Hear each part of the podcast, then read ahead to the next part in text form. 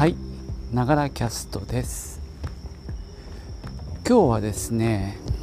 なんか自転車を漕ぐのがすごく楽になるっていうことで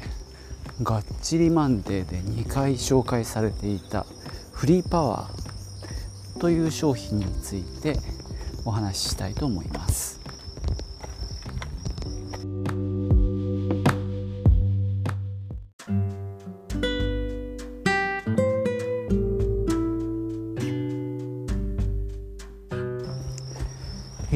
日曜日にやってるね。あのがっちりマンデー私好きでよく見るんですけどもこれでねあの紹介されてたのがフリーパワーっていうこうペダルを漕ぐペダルを漕ぐっていうかペダルの部分とそれがくっつくあの歯車のあたりの丸っこいパーツありますよね。あの辺をこうそっくり今ある自転車と付け替えると坂道とかがすごく楽に焦げるっていうなかなかすごいアイテムがね紹介されてたんですよ。でだいぶ前に1回やっててで割と最近まあコロナ禍っていうこともあって取材が制限されてるもんで、まあ、以前に紹介したものどうなったみたいなあの中で再度取り上げられてましたね。でこれねあの森永卓郎さんが実際に乗ってみるっていう映像が流れたんですけども、まあ、あのあの人はどうも電動アシスト自転車を使ってるプライベートでですねらしいんですけどもこの比較のためにちょちょっとこうなだらかな坂を、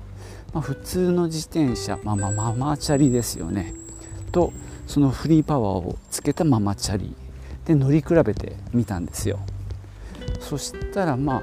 普通のやつだと本当数回漕ぐ間にもうあの力尽きてバランス崩して足ついちゃったんですけどもこのフリーパワーをつけた自転車はもう軽い軽い軽いなんて言いながらどんどん漕いでもうカメラさん振り切っちゃおうなんて言ってぐいぐい進んでったんですよ。でこれはまあはため はためというかテレビで見ててもその違いは歴然としていたんですね。でこの仕組みあのこう音声だけで説明するのはとっても難しいんですけども、まあ、このペダルがくっついてる丸いパーツが何だろうこう噛み合うように2つに分かれてる。うん、まあ、ちょっとこれうまく言えないですね。まあなんだろうな。あれですよね。まあ2つのパーツの噛み合わせでチェーンに伝わるって思ってください。あのつまり1つはペダルがついている丸っこいパーツ。まあ、実際はこう形がこうなんだろう花びらみたいな感じなのかな。でもう一個がこのチェーンとつながってる、まあ、歯車がついてるパーツ。でその2つがこう噛み合っててペダルを回すとそのペダルの丸いパーツから歯車のついてる丸いパーツにエネルギーが伝達されるっていう仕組みなんですけどもそこの2つのパ丸いパーツの間に隙間があってそこにねシリコンのゴムが挟んであるんですよ。でこうペダルを漕ぐとまずシリコンのそのゴムが潰れて潰れきった後でその歯車の方にこう力が伝わるっていう仕組みです。でこれは何かっていうとですねあのペダルの位置がこう時計で言うとあの12時と6時の位置の時ってものすごい力がかかりづらいですね。まあちょっとイメージしていただけばわかると思うんですけどね。で逆に時計の3時と9時のこう水平な位置のペダルだとこう体重をかけりゃかけやすいので楽に漕げるなのでこうペダルを回す時って漕ぎや力かけやすい時とかけにくい時は交互に訪れるでまあペダルがねその上下の位置になった時に一番こう、まあ、力かかりづらくて倒れやすいというか不安定になるっていうことらしいんですよ。でこのシリコンゴムを挟むことによって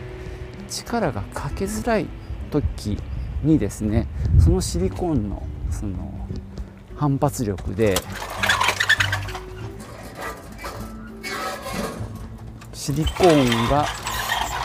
元に戻る力を利用してこう歯車というか、まあ、チェーンが回るみたいなんですね。そこが楽になるっていう仕組みみたいです。ね。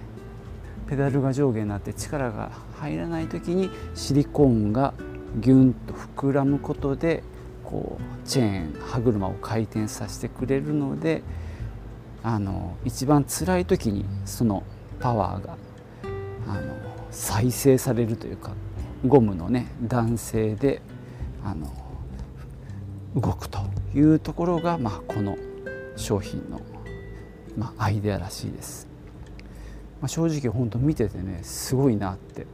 感心したんですね。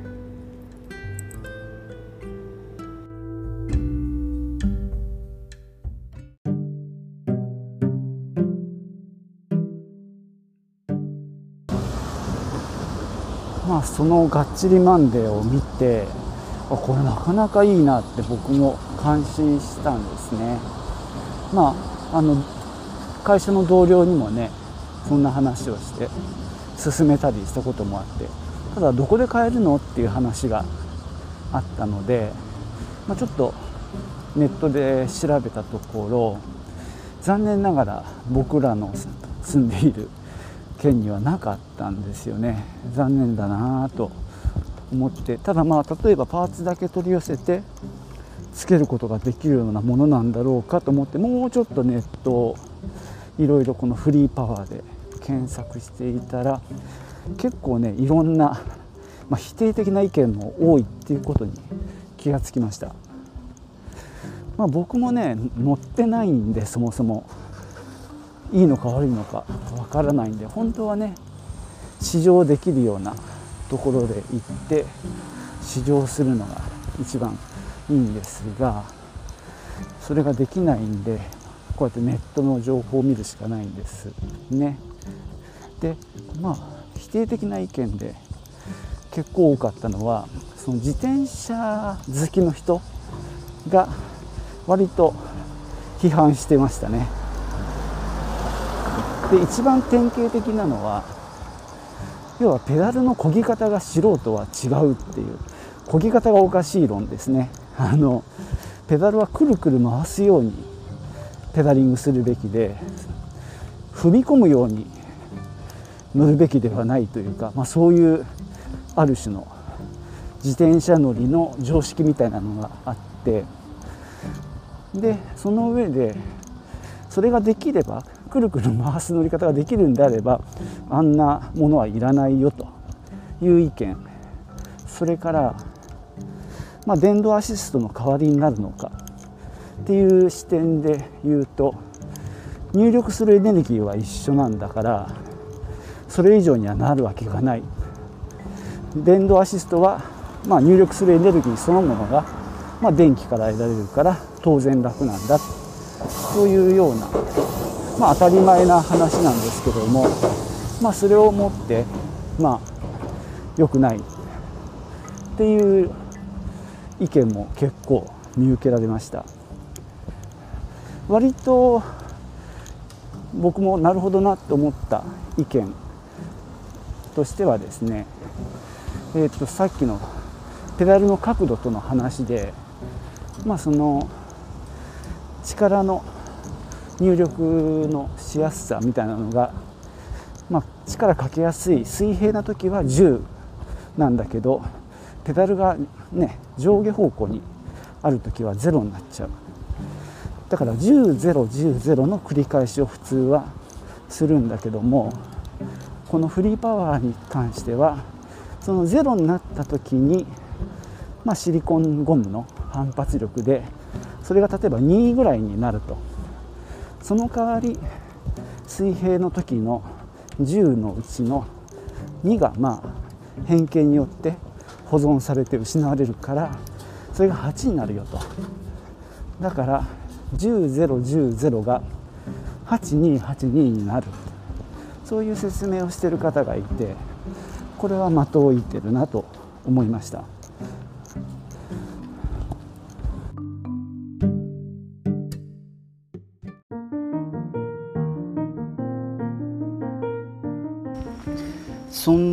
けで、まあ、自転車ガチ勢からはねかなりあの批判を受けているフリーパワーですね。まあその気持ちは僕もあの分からなくもないですね、まあ、そういう好きなものの中でちょっと変なアイテムとか出てきた時にねやっぱりちょっと攻撃的になったり批判的になったり、まあ、しがちですよね。とはいえですねまあこのフリーパワーを求めてる人は何がまあ欲しいのかその人たちの求めているものっていうのはまあこう自転車のこぎ出しが楽だったりとかあるいはね坂道で楽に登れるっていうところにまあ価値を見いだしてるんじゃないかと思います。なのでそれは何だろう。漕ぎ方を変えれば大丈夫ですとか。まあね入力してるエネルギーは同じなんだから。えー、っとダメだ。ダメだっていうのかな、まあ、そういうところをまあ言ってまあ批判してもなんだろう現実的にはねあのやっぱり楽に焦げて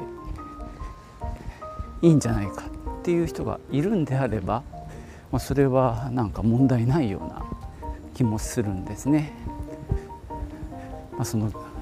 その人のまあ漕ぎ方で楽に漕げるっていうのが大事じゃないかと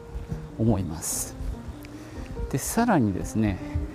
これは上げ足取りになっちゃうんですがそういった批判をしている人の中でのほとんどは実際にご自分で乗ってない方が多いように見受けられます。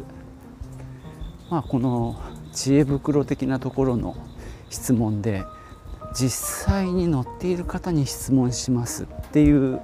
まあ、割と生々しい切実な質問に対して返答があったのは乗ってない自転車ガチ勢の人で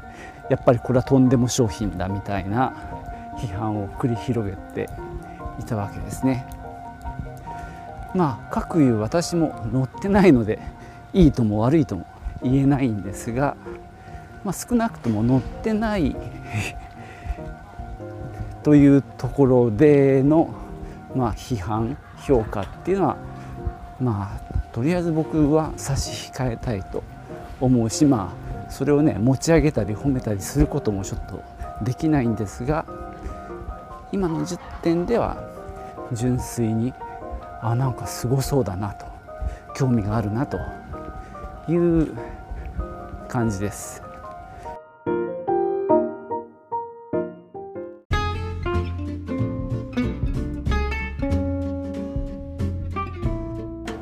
実際に乗ったことがある方の感想を本当聞いてみたいですね。果たして「がっちりマンデー」は詐欺まがいの番組なのか